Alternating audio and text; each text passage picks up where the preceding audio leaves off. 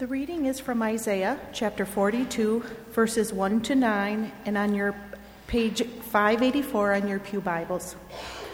Here is my servant whom I uphold, my chosen in whom my soul delights.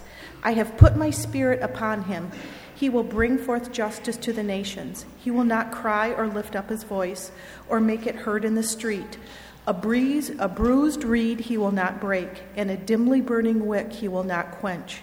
He will faithfully bring forth justice. He will not grow faint or be crushed until he has established justice in the earth, and the coastlands wait for his teaching. Thus says God, the Lord, who created the heavens and stretched them out, who spread out the earth and what comes from it, who gives breath to the people upon it and the spirit to those who walk in it. I am the Lord. I have called you in righteousness. I have taken you by the hand and kept you. I have given you as a covenant to the people, a light to the nations, to open the eyes that are blind, to bring out the prisoners from the dungeon, from the prison those who sit in darkness. I am the Lord. That is my name.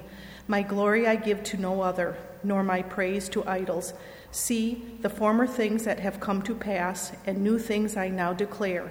Before they spring forth, I tell you of them. Word of God, word of life.